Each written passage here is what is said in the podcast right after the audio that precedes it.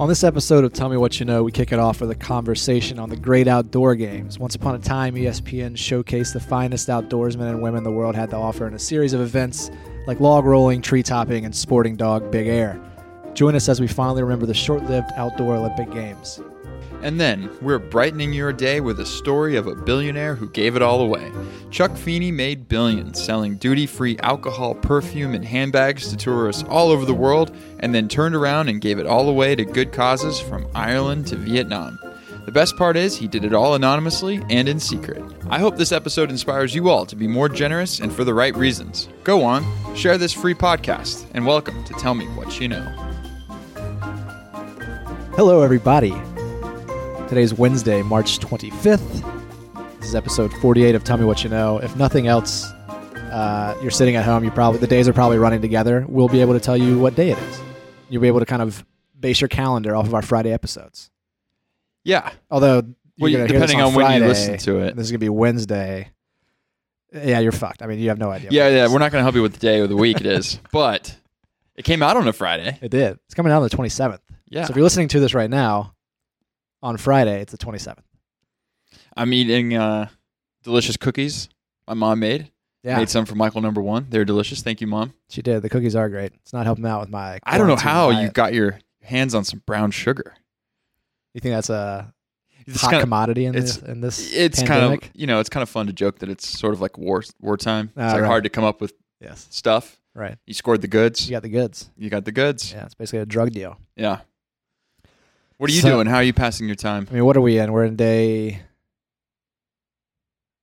What like eight of course? I mean, I don't, you- you count weekends. Depending on when you, depending on when people freaked out, they I think they went into quarantine earlier. This could be week Other than three for later. somebody, Yeah. week two for others, week one for even. This is week others. two for me. yeah, week two, I guess, right? Yeah. Uh, been playing a lot of video games. Mm-hmm. Yeah, passing the time that way. I've been doing laundry uh, consistently, not on like an as needed basis. So it's not like I have nothing to wear tomorrow. I better do some laundry. It's like, hey, why don't you just do some laundry? Oh, so it's like smaller batches. Yeah. More frequent. Exactly. Nice. Which has been good. Yeah. I'm actually putting my clothes up as well. Oh. It's not just sitting like on my Michael. bed. I know. Yeah, yeah, you, you got a queen bed. It's just you have the place where you sleep and you have the place where your clean clothes go. you can't really cuddle that that clothing though. Yeah, but it, you know, it's You warm up to it every now and then. Uh, so that's been good. I've cleaned my apartment like every inch of it basically. You eat off the floors in there right now. Have you counted uh all the like the floor tiles of it? I was counting grains of rice the Have other you day. Given them names. That's right. Uh, my Peloton comes tomorrow. Oh. Yeah, I sprung for the Peloton bike. Oh. So I'll be cycling. I'm going to come out of this thing super shredded. Although your, your- these cookies that your mother gave me is not helping with that because Yeah. they're really good. And I've Well. been- It's for comfort. that's right. It's not for shredding. That's right. I went to a uh, went to a Zoom birthday party on Monday night.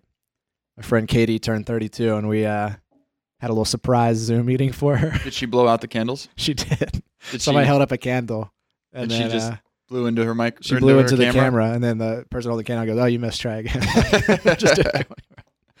so yeah, we're trying to keep our sanity. About I watched about uh, three hours of news anchors uh, messing up on live TV. hmm and was like crying, laughing in my bed. And that's when I was like, okay, you need to talk to another human Uh huh. because I've been watching uh, Tiger King. You watched Oh, this on I haven't Netflix? watched it yet. Oh, it's pretty good. yeah. Pretty, pretty good. But I thought that guy looked familiar. He, I remember the news story about him trying to kill an activist like three years ago or something. that's like what this is about. that. Okay, Uh, I haven't gotten that far, but I know that's where this is going. so I was like, I've seen this like really Yeah. weird looking tiger guy. I've supported the activist woman. She's nuts too, as I'm finding out. Big cat rescue. yeah, Uh, people shouldn't have big exotic animals. no. It's a horrible cats don't want to be there. no. And why are these people like breeding them? This needs to be regulated. Stop Yeah. it. Yeah, I don't know. I haven't watched that yet. Um, Yeah.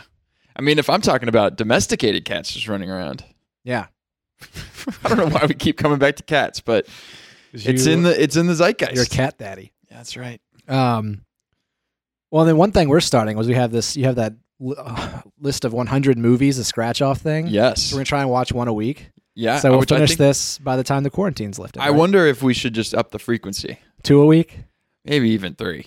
Three a week. I I'm mean, down. why not? So the first one we have to watch is Big Lebowski. I picked an easy one. I think Yeah. we're gonna go around and everybody gets a pick. Yeah, we're gonna round robin style. We could all pick one. How many are there? There's five of us. Mm-hmm. Five a week's kind of a lot. Yeah, so we're each picking twenty. So then we're gonna Oh, have wait, a- no, we're each picking ten. It's we're fifty. gonna- fifty Uh, movies. Yeah, Fifty or hundred. maybe it's hundred. I don't know. This is Let's look at the interesting board. stuff. What's your topic? Let's get into some topics. All right. We'll get into this. Michael, tell me what you know about the great outdoor games. Mm.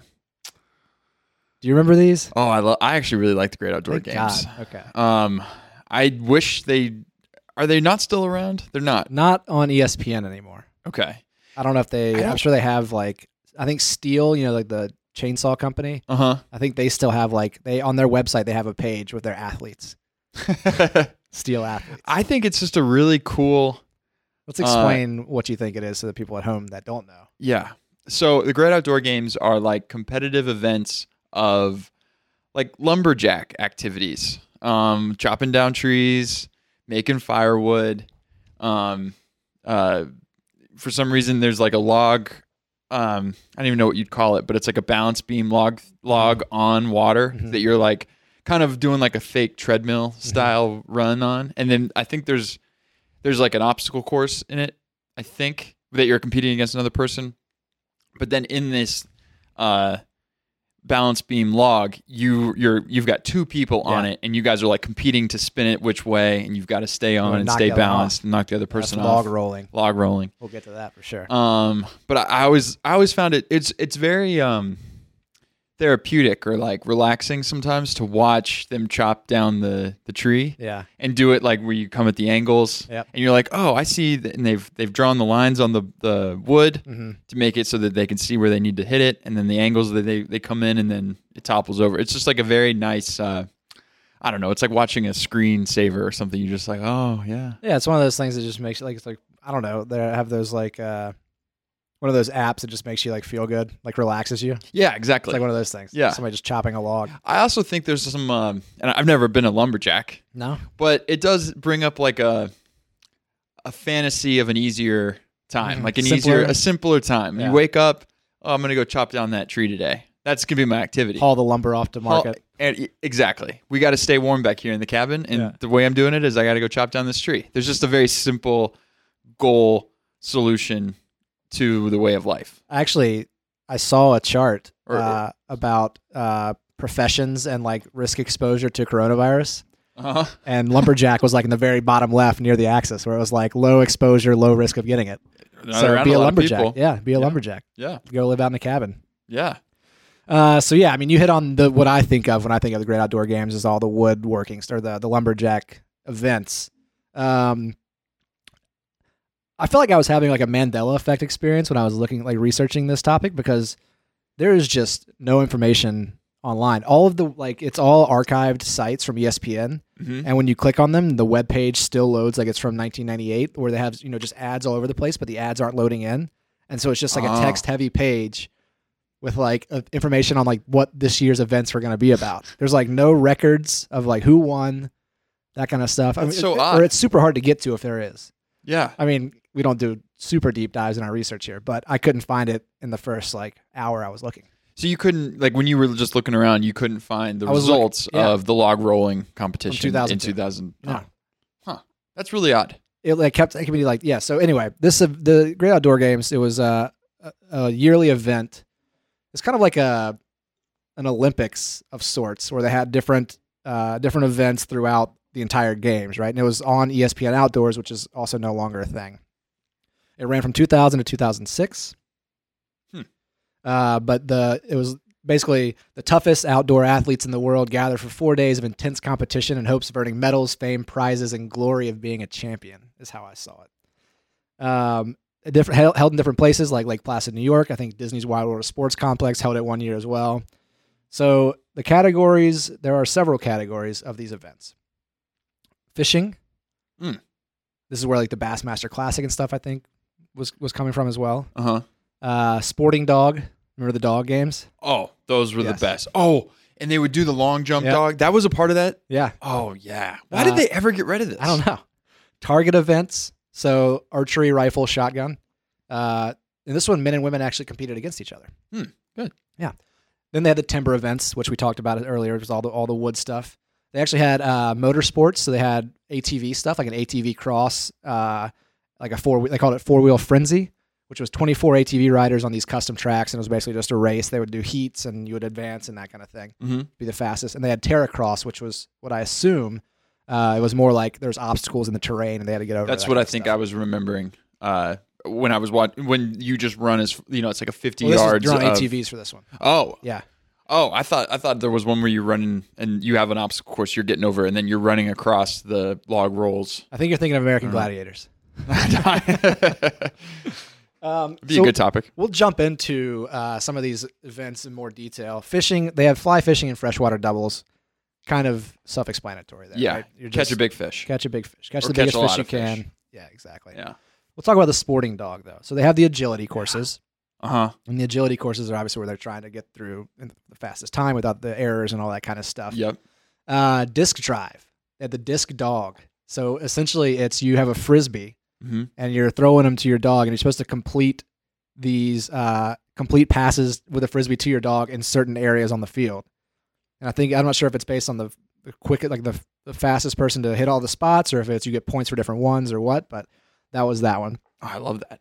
Big air was the one you're thinking of. So it's like dog Yeah. jumping, right? Yeah. where you sit, you sit your dog at the, the beginning of the dock Dock, and you yeah. just go to the end and you call its name and you throw a little dummy off the end and the Yeah. dog jumps as far as it can into Yeah. the water. Some of them jumped really far. Yes, so I got a couple records for you. Yeah. Uh, on the Great Outdoor Games, on July 6, 2002, Little Morgan, uh, whose handler Mike Jackson, they set the record and won gold medal for at, at 26 feet 6 inches. Wow. He's a, and Little Morgan's a multi-time gold medal gold medal winner at the Great Outdoor Games. However, the the record that I saw in all competition, not just Great Outdoor Games, was at Doc Doc Dogs Clark County Fair, August fourth, two thousand twelve. The dog uh, Cochiti and the handler Diane Salts dog jumped thirty-one feet. Wow. Yeah. That's. I mean, that's really far. Yeah, That's jumping a full ten yards. so far. That's really far. Yeah, That's crazy. yeah, it's nuts. What's the I don't know. I wish I knew what kind of dogs these were, but they're typically they're like retrievers. I feel like retrievers and labs? I Yeah. think. What's it? What's the long jump competition for a human? like the record. Yeah. I have no idea. Let's let's look that. Yeah, up. do it. Human long jump record, eight point nine five meters. What is that in feet? That's like um, that's like twenty seven feet. That's about as far as what the. It's a little bit farther than the Great Outdoor Games, It is twenty-nine point three six. Yeah. feet. Yeah, but not as far as this other. correct. So a dog. The dog has four legs though. She's also going after a a, a not duck, fair. Yeah. fake duck. Maybe we throw some kind of thing for a human. And this is where like the lack of Jump further. information kind of kind of screwed me here because then there's two other things for dogs called fly ball. I don't know what fly ball is. I don't know what You that. wanna- You want to give a guess as to what it is? I have no idea what it is. Uh, you fly ball. You Yeah. throw it as high as you f- as you can, and then Dog the- catches it. Yeah, Yeah, it sounds good to me. Yeah. I like fly ball, and then retriever trials, which I assume is more like a hunting type thing. yeah. That's where they're like it's like duck, Yeah. duck, uh, duck dog competitions. I Yeah. think where they they they call them and they got to direct them to where the the duck came I remember down, that now. and then they got to And they come got- back. Yeah. And the Oh, I dog love runs that. out in the field, turns around, and looks at him, and the owner like kind yeah. of It gives them points which way- directions. Yeah. yeah. Because I think you get they get disoriented out there, but they're like just running in a line, like You duck. send them out, and they listen to your voice, and I think when they hear your voice, they stop, yeah, and then they look back at and you tell them to either keep going or exactly. huh. um it- duck hunting dogs are like really expensive to, to buy if you buy them well like trained i think they can be like five or six thousand dollars Probably um but for that same price, you Pretty can get cool. a purebred purebred French bulldog. Which one do you want? i would want the duck hunting dog Of course, yeah obviously. for sure All right, let's move into the target events then. Like I mentioned, men and women uh, competed against each other in this one. There were not men's events and women's events, which I thought was kind of cool. Mhm. Archery. Uh, this Mhm. was big for the Archery Association, the ATA, I believe it's called. Uh, it kind of shed a lot of light on the sport. And they said they got a lot of uh, viewers among uh, women and children, actually, were like their highest viewing uh, demographic, which I Huh. thought oh, was kind of weird. But, that is pretty cool Yeah. um but that's just more like so it's archery target, obviously, rifle target as well. Shotgun, I assume, would be like clays. uh-huh well uh also in this do you know you know gina davis the um the actress she Yeah. played dottie in a league of their Yes, own yeah. She, you know, went to the Olympics for archery, Oh, really? and I think equally had, had you know brought a lot of attention and Huh. and visibility to, to did not female know that. archery. Yeah, I didn't know. that. That's pretty cool. yeah. Let's get into the fun stuff timber events. So, the event I think you might be thinking of where it's like an obstacle course, it's called the boom run, but it's not so many obstacles. It's just these logs are placed end to end across a pool, That's what I'm and thinking. you have to run across and back, and Yeah. you're racing somebody else. yeah, that's what I'm thinking. And I guess these logs can roll, so you have to like have good balance and you have to just keep going straight, like one foot over, over the other, and Right, try to get to the end. right. Yeah. So uh, that's that's the boom run. Then you got the log rolling. Don't you think it'd be really fun to get out there and try to? yes, I want to do all these things. yeah. I want to hold an axe and chop. I, Oh yeah, have you ever axe thrown? no, but Oh, there's that's a pretty there's fun. several places here. I think you can do that. Yeah, now it's like a, a bar thing. Well, not right now. Back when bars were open. That's right. What's a bar? Ah, uh, log rolling. That's where you're you're on a log with your opponent. You're facing each other basically, but on two separate ends, and you gotta kind of kick the log or sp- and sprint or go backwards, trying to get, basically get them to fall off. Do you remember if at the beginning of the log roll it stopped and then they're just everybody's they're both on it and then somebody like takes their hands off of it and it goes like maybe it's in some contraption that keeps it like how do you get yeah, on I would guess that's how it works. so that it's equal to begin? So that one person's not starting off like Yeah. with the momentum. yeah, Yeah, maybe it's somebody's holding it or something. maybe. Hmm.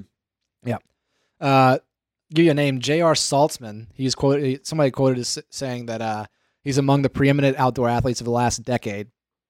He um, at one point he was the owner of the most ga- great outdoor games medals at twelve. That was going into the last year. I actually don't know if he's still the record holder uh, or not. But he also after this, after like his great outdoor games, he enlisted in the National Guard Hmm. and was deployed to Iraq and uh, had a like I think uh, an IED or something hit his unit, took his arm off. Wow. Uh, yeah, like completely destroyed his shoulder, I think as well. I'm probably getting this wrong, but yeah, he had a terrible uh, uh, injury in Iraq. He's got a prosthetic now. Uh, came back and won a log rolling championship in 2009. That's awesome. Yeah, so J.R. Saltzman, Wow.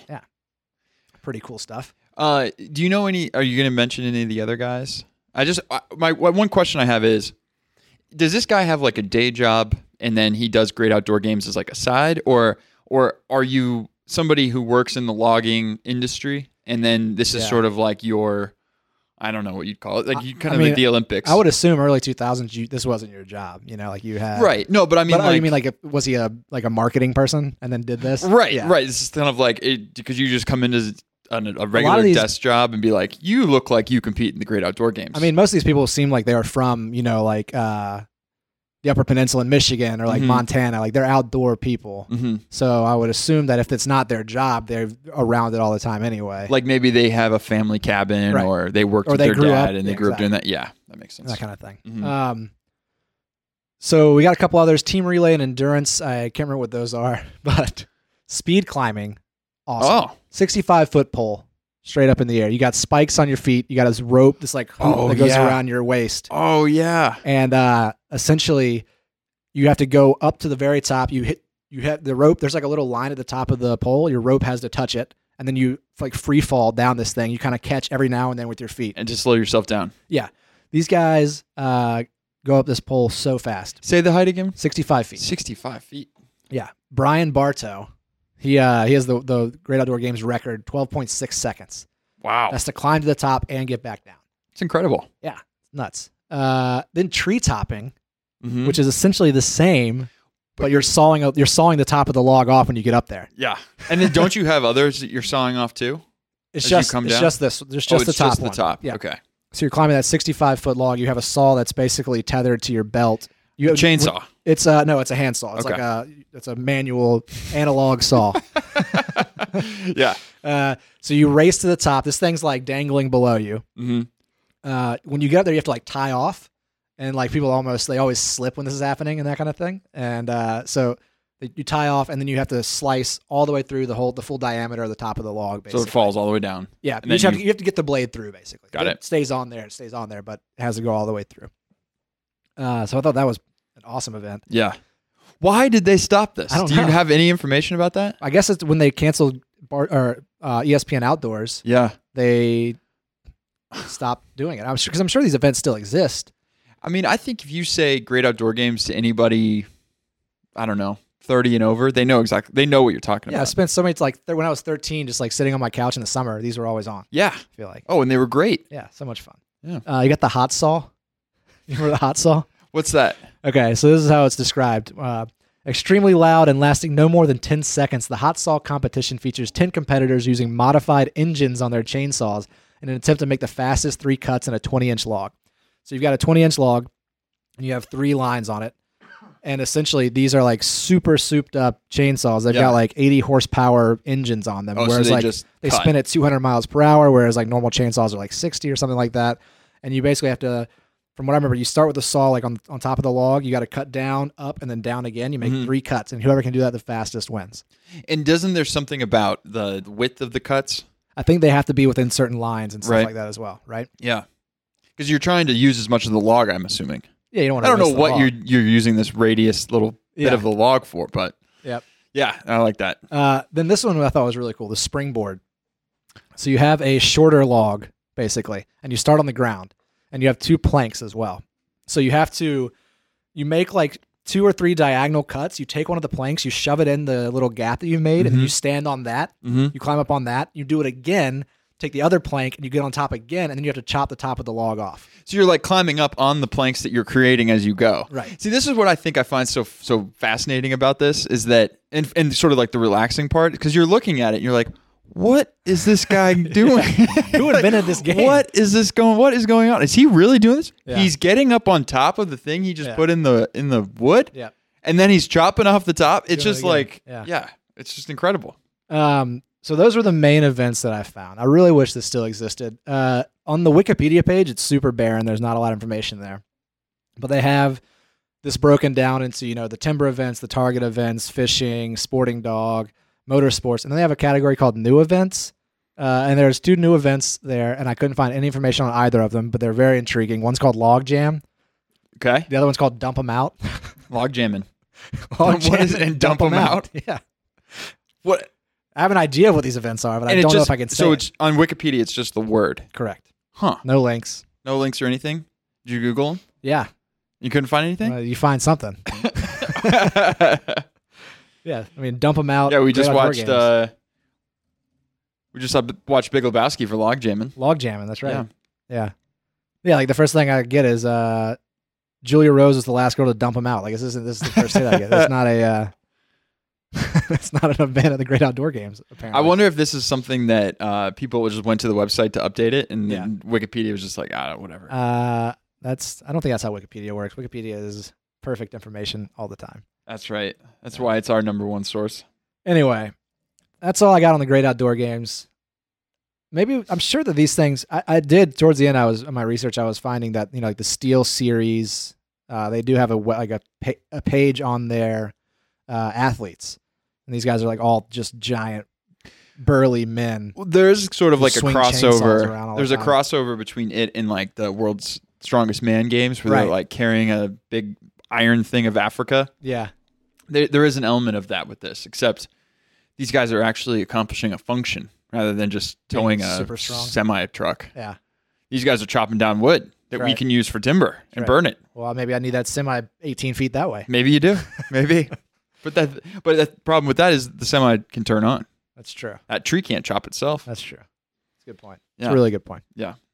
Great Outdoor Games. Love love it. Oh. There are tons of clips on YouTube though. Go back and watch them. well, E ESPN in this, you know, now there are no sports being played, has started to go back and do a lot of their old content and I think Great Outdoor Games was in their mix the last few times. Like they were they were I forget the other things Well, they, were did. looking Uh, at. they did a whole sec. They had E ESPN two become the Ocho for a while. The Other yes. day. Yes. And They had like yes. that's what uh, I'm thinking of. What did they have? I mean, I can't remember what the crazy stuff they had on there, but it was like marble racing. yeah. Yeah. All the crazy stuff.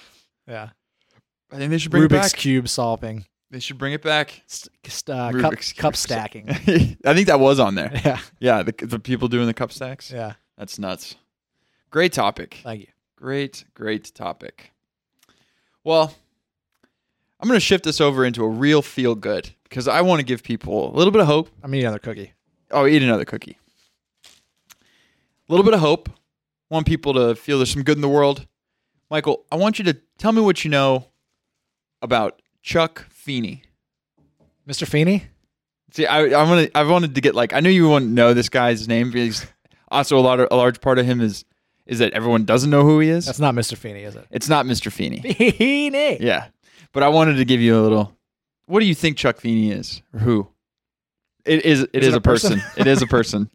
Miss Buck. Chuck Feeney. Um, I have no idea. I, all I see is Mr. Feeney's Mr. face. in my Feeney's head. face in your I head? see like Eric running out the back door. Uh-huh. Yeah. Feeney. All right.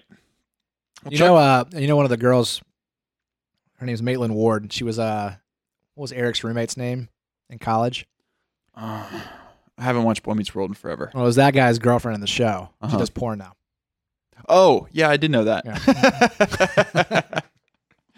oh, yeah. yes, that I did That know. rattled some information up there. Uh, so Chuck Feeney, he's a Irish American Mm. from New Jersey.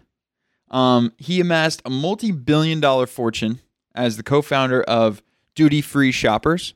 So if you're ever in a airport or so like a port, uh, the duty free stuff you purchase is probably uh, a store of his, Duty Free Shoppers, still still around today. Mhm.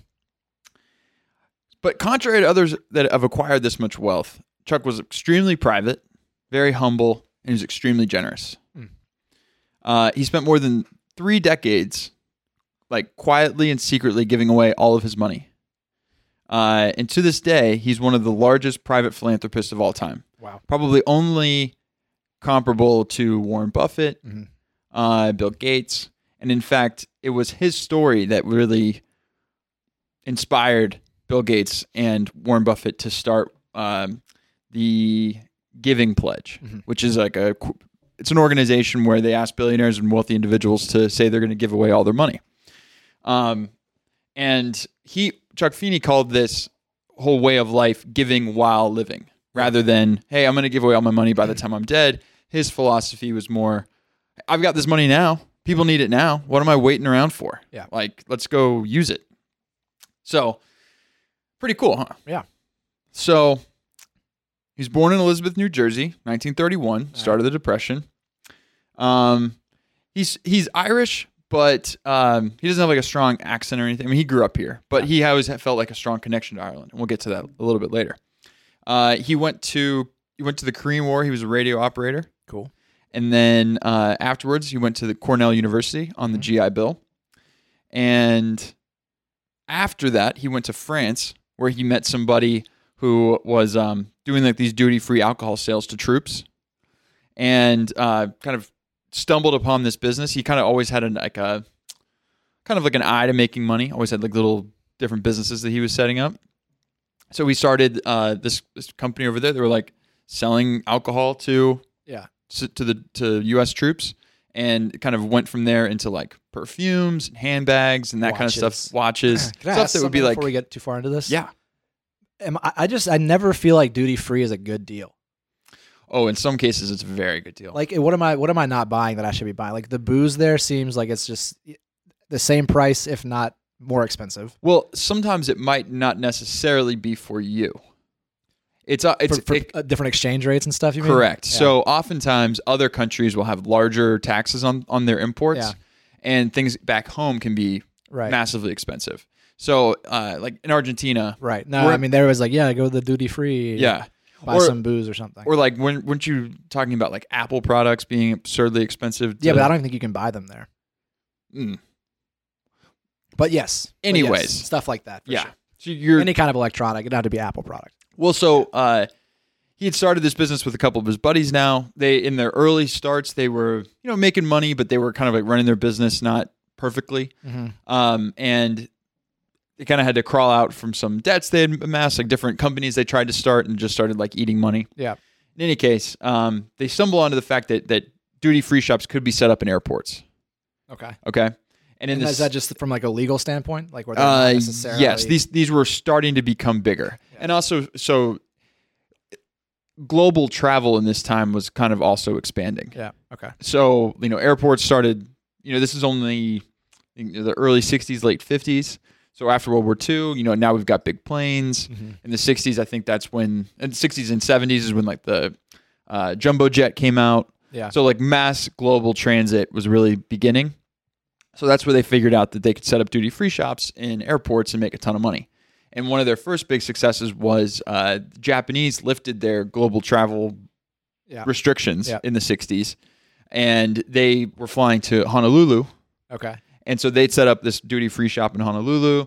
They had um, like cute Japanese girls like work the store. Mhm. Uh, they hooked up with uh, tourists, um, local tourists, like people that were like going to take people around. They were like, take people to the duty free shop before you leave, and then take them wherever. Yeah. So people got there, and then I mean they were buying j- bottles of Johnny Walker Black for Yeah. like ten cents on the dollar for what they would have to spend in Right. Japan and they could buy it and take it back. Mhm. So it was a great deal. I mean, they were making so much money over like the course of 10, 10 years. Uh, like his initial dividend payment went from like twelve thousand dollars to twelve million dollars. Oh wow. I mean, he was making a ton of money. Yeah. um, but he was he ran his business similar to how he ran his life, like really secretive. Like not a lot of information was out there about how much money they were making. In, s- in a lot of ways, the business kind of flew under the radar, Yeah. uh, and there wasn't just like there was no attention. Okay. So, um, come around like 1980, he started. He had all this money, and he had made other investments in tech and healthcare and all this stuff. And this wealth just became probably larger than he could kind of wrap his head around having. And he was such a like a guy of um, simple pleasures. Yeah. He didn't own a car. He didn't own a house. He he just kind of like lived with what he wanted. Okay. I think there was a time maybe in the 70s where he dabbled in the high high the high lifestyle, spending maybe having a car, he Yeah. Yeah. buy multi-million dollar homes for his par- for his um, Family, family, right. and stuff. But it just never sat well with him. This Mm-hmm. is kind of the way I took it. Um, he he hated going to like fundraisers with other wealthy people and all stuffy and trying to like outspend each other. And there's just Yeah. this whole like me me me aspect to it all. And he was that just like repulsed him in some ways. So um, in 1982, he started a foundation called um, Atlantic Philanthropy Okay. or the Atlantic. I'm cutting this Okay. because I, I, for some reason it's not. Uh, yeah. So in 1982, he starts Atlantic Philanthropies. It's a foundation, and um, in 1984, flies down to the Bahamas, does a basically like an asset swap so that he could avoid the taxes. But he basically took all of his wealth Yeah. and put it into the foundation, into Atlantic Philanthropies. Huh. This is completely under the radar. Yeah. Nobody knows this. So at this time in 1982, 1984, excuse me, nobody knows how wealthy he really is. Yeah. Even his like family and intimate friends don't really know how wealthy he is. Um, and then nobody knows that he moved all wealth that he would have into this foundation. And so now he's got this basically anonymous foundation that's going out and doing what he wants to do with it.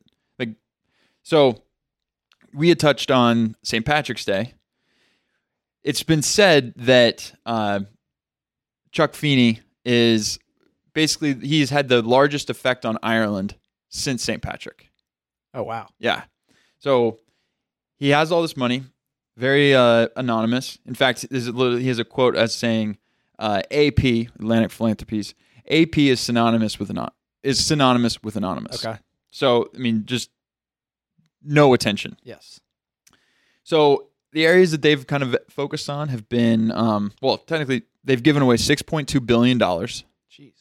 Uh, the areas of This has all come out focus, since then, I would imagine. At Yes, the time, this it has was all come out just- since. Okay. But the areas of focus that they've they've they've been looking at were a lot of education, science, healthcare, aging, children and youth, uh, civil rights, and it's mostly spread across seven countries: the United States, Australia, Vietnam, Bermuda, South Africa, and Ireland. Okay. And the way I've, the way he kind of looks at a deal is he he looks for places that he can go make a huge impact with with I mean a large donation, a large yeah, large donation, but not necessarily like um, I'm just going to give to this large issue with a large amount of money. He's going to go find a deal sort Yeah. of and be like I can make I could really change the entire community here. I'll give you this money if you promise to do X Yeah. with it. that kind of- Yeah. So uh, in the 80s, he first started up um, making a huge investment into the University of Limerick. So he basically moves all of his money into Atlantic Philanthropies and then flies to Ireland and is like basically looking for a deal. How can I affect this community? How can I give this money away? Yeah.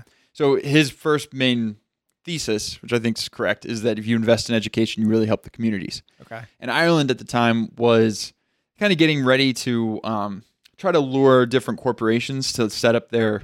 They had a low corporate tax rate, Yeah. which they still do, uh, but they wanted to bring uh, you know IBMs and Apples and these other large technical companies over there, but they wanted they didn't have the educational background to say to them like, hey, why don't you hire people from Ireland? They just you don't really have the technical skills Okay. or the facilities. So um, at the University of Limerick, he sets up a um, like a huge concert hall, makes builds tons of buildings, um, brings a lot of investment in, and and by way of the investment brings a lot of jobs and all that stuff. Then kind of gets into politics. He uh, was supporting um, Scene Fine, which is their it was a political group that kind of grew out of the political turmoil that was happening there. Like the IRA was was sort of tangentially related to Scene Fine, Okay.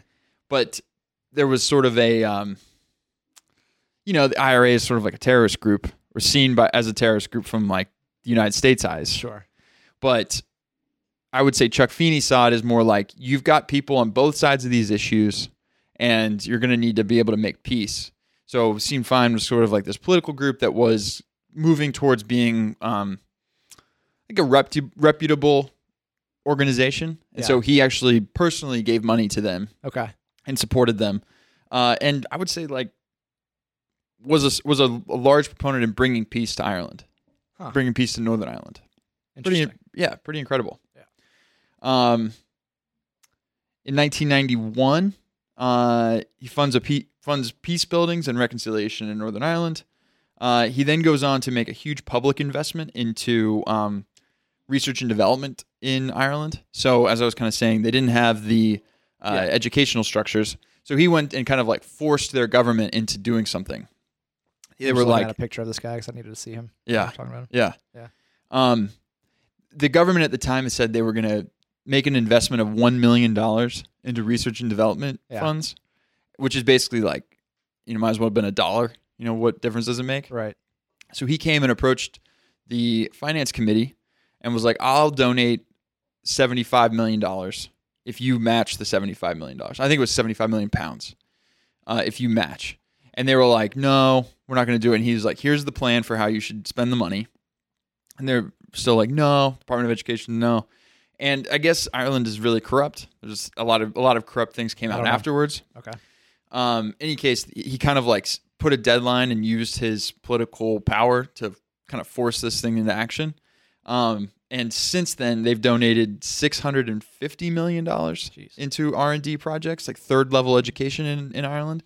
And I I think it's hard to put an exact number on what that would translate into, but I mean the number of high paying jobs that the people have there now Yeah. uh, the amount of R and D coming out of Ireland, it, it- it's probably too much to counter. Too, but you can Mm-hmm. probably draw a long line back to Chuck Feeney as being like this was the driving force behind having all these universities, all these corporations here. Yeah. probably billions, if not Yeah. billions of dollars worth of, of um, economic capital.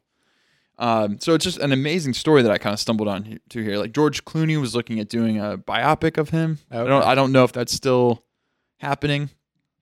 Um, but he now, I think he's still living. Yeah. He, He is. lives Well, I in saw. uh, he lives in San Francisco in an apartment. He has about like people estimate him to have like two million dollars. So, a little bit about his kind of exposure. Like, yeah. so in 1988, Forbes ran an article that sort of broke the seal on the secrecy of uh, the duty free shoppers. And they were like, they're making a ton of money. Uh, there's four founders. This, you know, Chuck Feeney definitely has the majority of it. Yeah. Little did they know, they they they estimated it at 1.6 billion in the uh, in the article in 1988. It Yeah. was actually way more Okay. but they also didn't know that at that time Chuck Feeney had given all of his money to the Atlantic Phil- Yeah. Philanthropies. So he, he didn't even actually have it. He probably only had a personal personal wealth of only a few million dollars. Right. So it's just like an incredible I don't know, it's just an incredible story, incredible way to like live your life. Just know knowing that you don't need that much. Yeah. And like I have all this money. He, he obviously he talks about it in the sense that he likes making the money, Yeah. but once he has it, he's like, I just want to get rid of it. Huh. Pretty amazing. Um, and then in 1997 is when he was initially like, outed as being the sole driving force behind Atlantic Philanthropies. If any, if any um, college or organization was going to receive money, the key factor was it had to be completely secret. If it ever got out, it would be the end of the money. Yeah. Um, so in 1997, this came out that I think he needed some more money to do uh, some other projects, and um, looked to he sold the company. They they sold the majority stake in duty free shoppers. Yeah. I think he got like 1.6 billion dollars just cash, Easy. and that was what he then took to go do a whole bunch of other projects. Yeah. But um, I think even his business partners didn't know that he had sold his his whole stake to duty or to Atlantic Philanthropies because he was still working for the company, Right. still making deals and expanding. Because Still Atlantic, collecting a salary, I assume. But he yeah he was he was Yeah. getting the dividend check, yeah. which he was then just putting right into Atlantic Philanthropies. But I think he saw it like the larger that check is, is like the more money I can give. And he also, I'd read them, read some articles talking about his kind of like aversion to taxes. Yeah. Well, it's an interesting. I've got one of those. Well, it's a, it's a yeah. I think everybody does, but it's like an interesting viewpoint to say you don't want your money going to the public through taxes, but you want to Help the public. you all you're doing is helping the public. Yeah. But um, no, I find I find it pretty interesting. I would like to. He wrote a book uh, that came out in the night, late night or the late two thousands. Um, and I definitely want to read it. But he's invested in Vietnam, doing like public um, public projects, like I think like you know investing in water treatment facilities and that kind of thing. Yeah. Yeah. So it's just an incredible story, and and and as I said, he was kind of the driving force behind Bill Gates and and Buffett. and Buffett deciding they were going to give away all their money as well. Interesting. Which I kind of I was getting I'll kind of figure that into part this uh, um, topic, and I was kind of thinking I should have just chose the Giving Pledge. Yeah. Is just all the billionaires and people who've who've there's like over 200 now. But If they said, what is the deal? They'll give away they've- all their wealth, they've pledged to give away all their wealth, with the exception of you know taking care of their family. their family's going to live well. Yeah. But like, you don't need that much money to live really well. Um, so yeah, I think maybe I don't know what that cap number is, but yeah, by the time they die, all their money will either be in a, in a foundation or, you know, going for better goods, Yeah. Huh. better causes. Pretty cool. Yeah. Not a problem I have, or not a problem I get to have, I guess, at this point. That's right. Yeah. You're still working. That's right. when am I going to make my first billion? First billion. Easy. Yeah. All right, guys. Well, thanks for tuning in as always. Uh, this is episode 48. We're, we're one month away from one year doing this podcast. Yeah. Pretty incredible. Ooh, how times have changed over the last year. Oh yeah. So we're going to do a season two. Is that what we're going to do? Yeah. All right, perfect. So season two starts in one month. We're going to change the format entirely. Mark your calendar. Tell me what you don't know. yeah, that's right. It'll a be lot. It'll be a lot longer episode. It'll be a lot longer episodes. All right, guys. Everybody stay safe. Uh, practice social distancing. Wash your hands. Wash your asses. Don't touch your face. Don't touch your face. and uh, we will be back next week with episode 49.